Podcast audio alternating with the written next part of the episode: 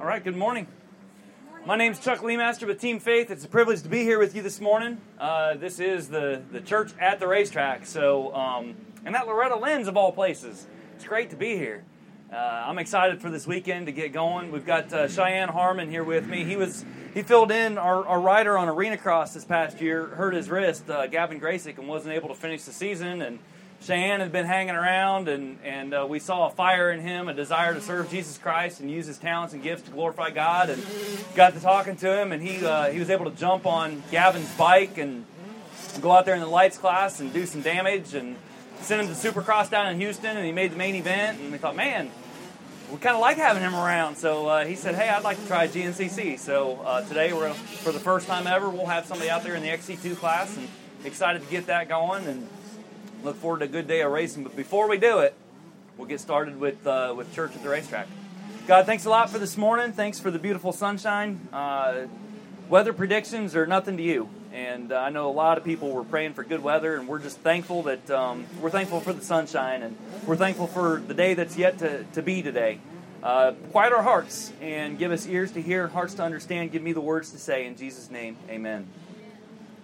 All right, well, fair warning, and I gave you a fair warning two weeks ago that today would be a baptism service. We're going to talk about baptism. Uh, yesterday, we did a baptism service where I talked about baptism, and three people at the end of the service says, "Hey, I want to publicly show my faith in Jesus Christ by being baptized." And so, as a church, we marched down to the river and, and baptized three people yesterday. And at the end of today's service, if if there's a stirring within you that, "Hey, I've never made my faith public by being baptized, and, and I might want to do it. I'm just giving you a warning right now, and, and just let the Holy Spirit kind of simmer on that. So at the end of the service, I'll give you an opportunity that if you want to publicly declare your faith in Jesus Christ and be baptized, I will ask you to stand up. So you've had your fair warning. Baptism service. What is it? I think most of us are familiar with baptism. It has something to do with water. A lot of uh, denominations or religions, if you will, will baptize infants by sprinkling water on them and that's one form of baptism. Some, some people will pour water over the head, but then there's the, the full immersion baptism where you go under the water in the name of the Father, the Son, and the Holy Spirit, uh, buried in your sins and trespasses, risen to new life in Jesus Christ. And that's kind of what that's what we subscribe to here at uh, Church at the Racetrack. And I'll show you why. There, there's no reference to, to baptism in the Old Testament. All right, if you remember the Old Testament, it was all about God revealing himself to mankind through a guy named Abraham, and then there's the Israelites, and then there's slavery, and there's freedom, and there's the promised land, and then there's a whole bunch of prophets saying, hey, you guys are God's special people. You need to be God's special people and quit doing all this idol worship and all this crazy stuff, or there's going to be a captivity. God's going to punish. And sure enough, Israel, as a nation, goes into captivity in Babylon. They're in captivity for 70 years. They come out of captivity, and, and prophets are still saying, hey, there's a coming Messiah who's going to set the record straight, who's going to dispense perfect justice, and who's going to, not only for you, but for the whole world. And, uh, and then there's 400 years of silence. Nothing happens. There's no prophets. God doesn't speak to anybody. We have no record of God's interaction with the nation of Israel or with anybody in the world. 400 years of silence. And I'd like to talk about that at some other time because it's actually a pretty interesting thing that in the silence, God's still at work. But in this silence, Israel kind of develops and we see a few new things. By the time we start the New Testament, we see a couple of words that we've never seen before. One of those words is Pharisees and Sadducees. We got all these religious leaders all of a sudden that we've never heard of before. But what's happened is that the religious leaders have said, hey, that 70 years of captivity, that was bad. Because ever since then, we've never been autonomous. We've been ruled by the Babylonians, the Persians, and now the Romans, and we're tired of this. If we'll just be good, if we'll just do those 613 laws that God told us to do, then the Messiah will come. And we'll have freedom and we'll have autonomy and we'll be able to rule ourselves. So let's get really serious about this. So they've got a whole new religious institution with Pharisees and Sadducees. But in Matthew chapter 3, we see another new word baptism. Baptist, particularly John the Baptist was out in the wilderness and he was baptizing people for the forgiveness of their sins. And he was proclaiming this gospel of repent. The kingdom is near. Repent of your sins and be baptized for the forgiveness of your sins. And he was he was in the Jordan River. And so I understand that to be that he was in the river and people were going under and being brought up for the forgiveness of their sins. And John the Baptist was this wild, crazy looking guy. When you first read it, you hear about John the Baptist wearing a garment of camel's hair. It's not like the camel's hair, you know, sport jacket that we like to wear with the patches on the sleeves. No, this guy's got real camel hair on him. He's got a leather belt around his waist. And it says his diet was wild honey, not so bad, and locust. You lost me there. locust and wild honey. This guy's out in the wilderness preaching, and people from Jerusalem and Judea and all the surrounding region are coming out to the Jordan River to be baptized by John. The religious leaders, the Pharisees, the Sadducees, they say, Hey, what is going on there? We don't know anything about this baptism. We know that God told us to have a ritual purification in order to be pure and in order to be holy, but this whole baptism thing, what is this? And who is this guy anyway? But John the Baptist is so charismatic, he's got such a following that the leaders come up to him and they say, So who are you? Are you the Messiah? No, I'm not the Christ. Are you Elijah? I'm not Elijah. Are you the prophet? I'm not the prophet. Well, who are you then? He said, I am the voice of one crying in the wilderness. And he quotes a prophecy from the prophet Isaiah. We know that as, as Isaiah 40, chapter 40, verse 3. I'm the voice of one crying in the wilderness, prepare the way for the Lord. I am preparing. I'm not the one to come, I'm preparing the way for the one to come. The one who comes after me, I'm not even worthy to tie his shoes, John says. And then after that, Jesus comes to John the Baptist. Now, we're familiar with Jesus, even at this point in the story in Matthew, because Jesus was born of a virgin. He was born in the manger. We celebrate that at Christmas time. And we all know, we've heard the story of Jesus. Jesus was perfect, right? We know that Jesus was God come down to, to, to earth, God's Son come down to earth. God incarnate lived a perfect and holy life. Jesus comes to John the Baptist. I lost my place. John would have prevented him from being baptized by saying, I need to be baptized by you, and you come to me? That's an interesting statement by John, because as we know, Jesus is perfect. John is preaching, repent of your sins and be baptized for the forgiveness of your sins. And here comes the perfect one. Hey, John, I need you to baptize me. Well, why do you want me to baptize? It should be the other way around, Jesus. I'm the sinner, you're the perfect one. You ought to baptize me. And Jesus replies to him, says, uh, let it be so now, for thus it is fitting uh, for us to fulfill all righteousness. and John's like, all right, that explains it all right there. You and me, we're like, what does that mean? John says, Jesus, you ought to baptize me. And Jesus says, no, man, we got to do what's right. All right? John baptizes him. And when Jesus was baptized, immediately he went up from the water, and behold, the heavens were opened to him, and he saw the Spirit of God descending like a dove, coming to rest on him. And behold, a voice from heaven said, This is my beloved Son with whom I am well pleased.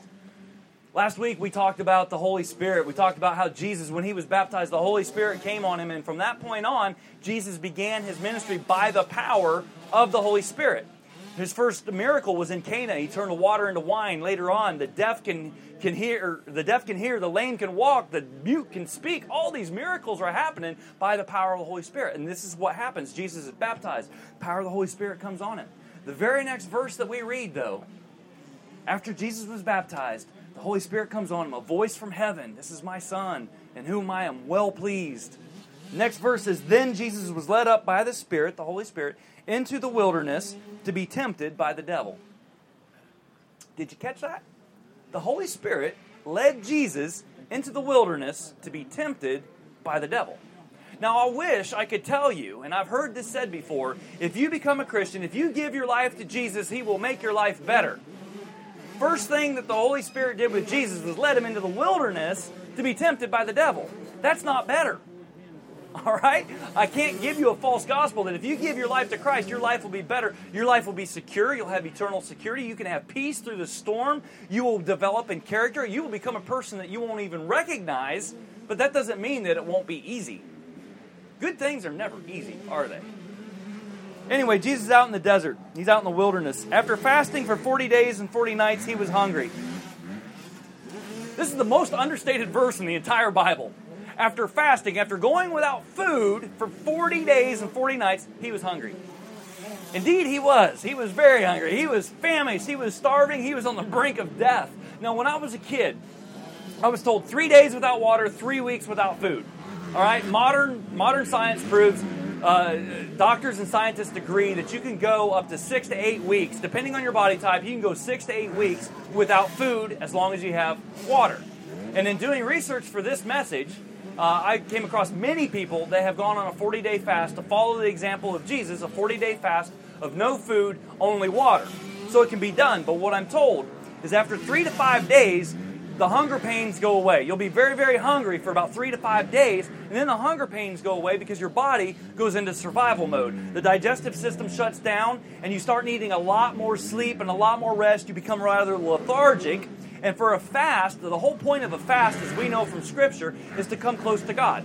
It's not a fast, it's not like a hunger strike at prison where they said, I'm going to not eat so that you'll give me what I want. That's not a fast. The fast is, God, I come before you and I'm denying myself because I want to know more of you. And so that's what Jesus is doing. 40 day fast. He's very hungry. At the end, when your body is about to die, whether it's uh, 40 days, six weeks, eight weeks, whatever your body type is, they say at the end of that, you become very hungry. Your body wakes up and says, if you don't get some nourishment in you, you are going to die. You become very hungry. Jesus, in his weakest state, about to die, the tempter came to him, is what the Bible says. The devil comes to him. Isn't that how it goes? In our weakest moment, in our most vulnerable state, when we're weary, when we're tired and worn out, you know my worst days are Mondays after a race. I, I imagine I'm not alone in this because this is a lot of work. They say that the idle mind is the devil's playground. I don't think anybody under this tent has to worry about an idle mind. We've got full time jobs. Racing's a full time career. You come here, you drive 10 hours, 12 hours, whatever it takes to get here. You set up, you race, you tear down, you drive another 10 hours. But Monday evening, after I'm done with work, I'm exhausted, I'm tired. And that's, that's when I start getting tempted. Like, hey, just give up, man. Just watch that show. Just look at that thing on the internet. Just do whatever. Just take a break. And here's Jesus, his weakest, most vulnerable state. The tempter comes to him. He says to him, he says, If you are the Son of God, Command these stones to be turned into bread. But Jesus answered, It is written, Man shall not live by bread alone, but by every word that comes out of the mouth of God. Now, what's the deal with this? If you've been around church for a while, you know that there's three temptations that Satan gives Jesus. And we look at these temptations, we hear, Turn these stones into bread. Never been tempted to turn a rock into bread. Doesn't seem like that has a connection with reality here. Matter of fact, there's no law in the Old Testament. I told you 613 laws in the Old Testament. In order to be holy and become come before a holy God, you have to do these 613 things. Not a single one of them says, "Thou shalt not turn rocks into bread." All right. So what's the deal with this temptation? If Jesus had done it, would that be a sin? Jesus says, but we get our answer to that question. Why was this a temptation? We get our answer in the way that Jesus responds to the question. Because Jesus' response is, Man shall not live by bread alone, but by every word that comes from the mouth of God. What Jesus has done here is he's quoted a passage from the Old Testament. We know this is the book of Deuteronomy. Deuteronomy is the time when Moses was preparing the people. They've been wandering for 40 years out in the wilderness. They're getting ready to cross the Jordan River, go into the promised land. Moses knows he's not going to go with them, that he's going to die before they go. And he's giving his last speech, he's giving his last sermon, and he sums up everything that's happened with the whole nation of Israel. And he gives them his last speech. And in this speech, he reminds them of the time that God provided manna for them out in the wilderness. That they were out in the wilderness, God had led them miraculously through the Red Sea they were out in the wilderness and they became hungry, and so God sent down manna from heaven and He provided for their every need. And Moses says, uh, He says, God humbled you and He let you hunger, and then He fed you with manna, so that you would know man does not live by bread alone, but by every word that comes out of the mouth of God. He humbled you and He tested you, and then He provided for you. That's the temptation. You see, that's the temptation that I have to face almost every day. God, if you don't provide for me, God, I have this need in my life. If you don't come through for me, then I will have to take matters into my own hand. I'll go into debt up to my eyeballs to take care of matters on my own hand. If you don't come through for me, I'll have to do it. This happens not only in our finances, but with relationships. I know I shouldn't date that girl, but God, you haven't provided any other options for me. I've been praying and I've been praying. I'm saying it lighthearted, but I truly did this about 12 years ago. God, you haven't provided anything for me. This girl's beautiful. I know she's not really all that a Christian, but she believes in God. That's good enough for me. You haven't done anything. I'll go, man, that sent me off rails for, it was terrible. Turns out uh, she wasn't, God had warned me against that, and He's warned us against so many things, but we say, you know what, God? If you don't take care of it, I'll take care of it. And we come to regret it. That's what Satan is saying to Jesus. God hasn't provided for you. You are hungry. You're about to die. Settle it for yourself. You have the power.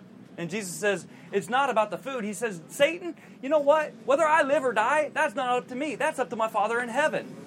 I trust him and I'm going to live by the purpose for which he by which he sent me to this earth to do. So Satan says to him next, he says, takes him to a holy city, to Jerusalem, sets him on the pinnacle of the temple, the very high point of the temple, and said to him, If you are the Son of God, as if he questions it, if you are the Son of God, throw yourself down, for it is written, He will command His angels concerning you, and on their hands they will bear you up, lest you strike your foot against a stone. Satan quotes Psalm chapter 91 to Jesus. Says, All right, Jesus, you're going to use Scripture to defeat me? I'll use Scripture to tempt you. Here's what you do go to the high point of the temple and bungee. That doesn't sound so bad. I mean, if it's really written that his angels will catch you, do it. Sounds like fun. So, is that the temptation to jump off the temple? Again, there's no law against it, there's no rule against it. It's a bad thing if Satan's saying to do that. We know that that's probably a bad thing. But what's really the problem? What's the issue behind this? The issue is when Jesus answers Satan, we get an idea as to why this is the temptation. Jesus says, Again, it is written, again, it is written in Deuteronomy, actually, in Moses' last speech, you shall not put the Lord your God to the test. When we look at that passage in Deuteronomy where Jesus quotes that, Moses is reminding the people of a time at Massah, a place called Massah, which means test. Actually, there was a time uh, that, the, that the Israelites they had just come out of the Red Sea, they're into the wilderness, and they're thirsty. They have no water to drink, and they start complaining to Moses, "Hey, we're thirsty. We're going to die. Not only am I going to die, my children are going to die, my livestock's going to die." And Moses has to go to God and say, "Hey, God, these people are about to stone me to death if they don't get water." And God says, All right, Moses, take your staff, the staff that you parted the Red Sea with, walk before the whole nation of Israel, go to the rock at Horeb. At that rock, I want you to strike the rock, and I will send water forth. So that's what Moses did. And then he renamed the rock at Horeb, named it Massah, which means testing. And Moses says to them, Moses did this and he renamed the place Massah because of the quarreling of the people of Israel and because they tested the Lord by saying, Is the Lord among us or not? If you really are the Son of God, then prove it. There's the, there's the testing right there. That's the temptation. God, if you're really for me, prove it. God, you haven't come through for me. You've promised. You've got these promises that the angels will catch me. I won't strike my foot against the ground. We all know that's not true in our lives, right? So, where is this? God, if, if, if you can't stand by this, then can I stand by anything that you've said? What it is, is a manipulation of God. Satan saying, Jesus, go up to this place, bungee off, let the angels catch you, manipulate God. And that's where I fall into the, into the temptation. I mean, look at it this way Jesus, at the end of his three years of ministry, he's in the Garden of Gethsemane. He knows it's his last night alive. And he prays a very human prayer because he's fully God, fully human. We can't quite grasp it, but he prays, God, if you will, let this cup pass from me. Jesus knows he's about to be crucified, knows he's about to go through the most terrible pain known to man. He says, God, if there's any other way, let's do it that way. Now, the temptation is to manipulate God. God, if there's any other way, matter of fact, this whole crucifixion thing, this can't be your plan, God. This is a bad idea because you said in Psalm 91 that you would you put your angels in charge of me, that I wouldn't even strike my foot against a stone, that I wouldn't be hurt. Therefore, this can't be of you. Would you please fulfill your promise to me in Psalm 91? I hear prayers like that all the time. What if Jesus had done that? What if Jesus refused to go to the cross? There would be no hope for you and me today. And Jesus, in the same time that he's told Satan, Thou shalt not test the Lord your God, he lived up to it in the Garden of Gethsemane because he didn't test God. He said, Nevertheless, not my will, but yours be done. And he went to the cross, and because of Jesus on that cross, because of his death in our place, we have hope. All of humanity has hope for all of eternity. So the manip- manipulation of God is the real test. Then Satan, he's, he's struck out two for two. Again, the devil took him to a very high mountain and showed him all the kingdoms of the world and their glory. He said to him, All these I will give you if you'll fall down and worship me. Then Jesus said to him, Begone, Satan, it is written, You shall worship the Lord your God, and him only shall you serve. This seems like a pretty easy temptation to overcome. We all know you shouldn't worship Satan, right? I mean, even a six year old can tell you that's a bad idea. That's not the temptation, though, because look at Jesus' answer to him. Says, It is written, You shall worship the Lord your God, and him only shall you serve. That comes from Deuteronomy 6 13. Satan comes up to him and says, Here's all the kingdoms. And Jesus doesn't correct him, doesn't say, Hey, those aren't your kingdoms. No, Satan's saying, Hey, Jesus, I know that you've come to this earth. I know that your God come to this earth because you want to establish, you want to bring God's kingdom to this earth. I'll tell you what, all these kingdoms are mine. This is my domain. I will give you a shortcut. If you will just ignore that little detail in Scripture, if you'll just ignore that little detail, I'll give you a shortcut. And you can bypass that whole Isaiah 53 passage about suffering and stripes and all that crazy stuff. You can have what you want. You can have the big picture with just a little shortcut. And that's the temptation, I think, every single one of us. That's probably the biggest temptation that we have. That's what Satan comes to us and says, you know what, Christian? There's an easier way to be a Christian. What you want is eternal life and you want life in heaven. So you've got this, here's your big picture. You got heaven. There's your big picture. You don't have to worry about all those little de- I'll give you a shortcut. You are a microwave society, I'll give you a shortcut. Don't worry about what God says about sexual purity because your, your eternal salvation is secured. Don't worry about what God says about how to manage your finances. Don't worry about all these little details that God has laid out in the Bible for you. You can bypass all of that and still have what you want. And in the process, Satan will rob you of the greatest blessing on this earth. Because God has so much more for you than you even have for yourself. And, and Jesus says, Be gone, Satan. I'm done with you. Worship the Lord your God only. And that's what Moses had to remind the people of that these other gods are going to take your eyes off the true God and they're going to lead you astray and they are going to lead you into trouble. 70 years in Babylon. So when you glance at it seems like the temptations of Christ aren't much. Turn rocks into bread, never been tempted to do that. Bungee jump off the temple? Never been tempted to do that. Worship Satan? No way, never been tempted to do that. But on closer inspection, we see these temptations are worse than the temptations I've had to overcome in my own life. When I surrendered and hit my knees back in 2006, eight years ago, I said, God, you can have all my life, every part of me. I surrender everything to you. I've made a mess of my life. I want you to be my God. One of the first things that God had to deal with me on was my, my consumption of alcohol, my overconsumption of alcohol. And so I ended up in rehab and I got treatment. And I'll tell you today, glory to God, I don't have any temptation when it comes to alcohol. I, by God's grace, I've been able to overcome that. And not everybody can say that. I mean, I have different temptations even to this day. But my greatest temptation, the temptation that pastors that you see on TV or famous people that write books, temptations that we have are to take matters into my own hand. God, you're not coming through for me. If you don't come through for me, I'm going to have to do it. We have the temptation to manipulate God Hey, God, look at what you said in your Bible. You need to prove yourself to me because I'm not seeing my faith is weak. I'm not seeing your, your hand in my life. This is what you need to do for me. And we also have the temptation to take a shortcut. Those are worse temptations than the worst sins that we preach about all the time. Now, if you've been sitting here the whole time, you might have you might be thinking, "Hey, man, he just spoke two different messages. One was on baptism. We talked about Jesus getting baptized by John, and I still don't really understand why Jesus had to get baptized by John the Baptist. And then he talked about temptation. Well, here's the connection with these two. Okay, this is really cool. That which we can do for ourselves, Jesus set the example. That which we cannot do for ourselves, Jesus did for us. Not a single one of us here can live a perfect and holy life, but Jesus did. He perfectly overcame the worst temptations of the devil because we can't do it. And then Jesus says, uh, his last statement to his disciples Go therefore and make disciples of all nations, baptizing them in the name of the Father, the Son, and the Holy Spirit, teaching them to observe all that I've commanded you, and behold, I am with you always to the end of the age. He says, Go and make disciples, baptize them and it's not something I'm not willing to do myself. I set the example for you by being baptized. Even though I didn't need to be baptized, I was baptized by John the Baptist. I've showed you how to do it. Now go and do the same because I've done for you what you can't do for yourself.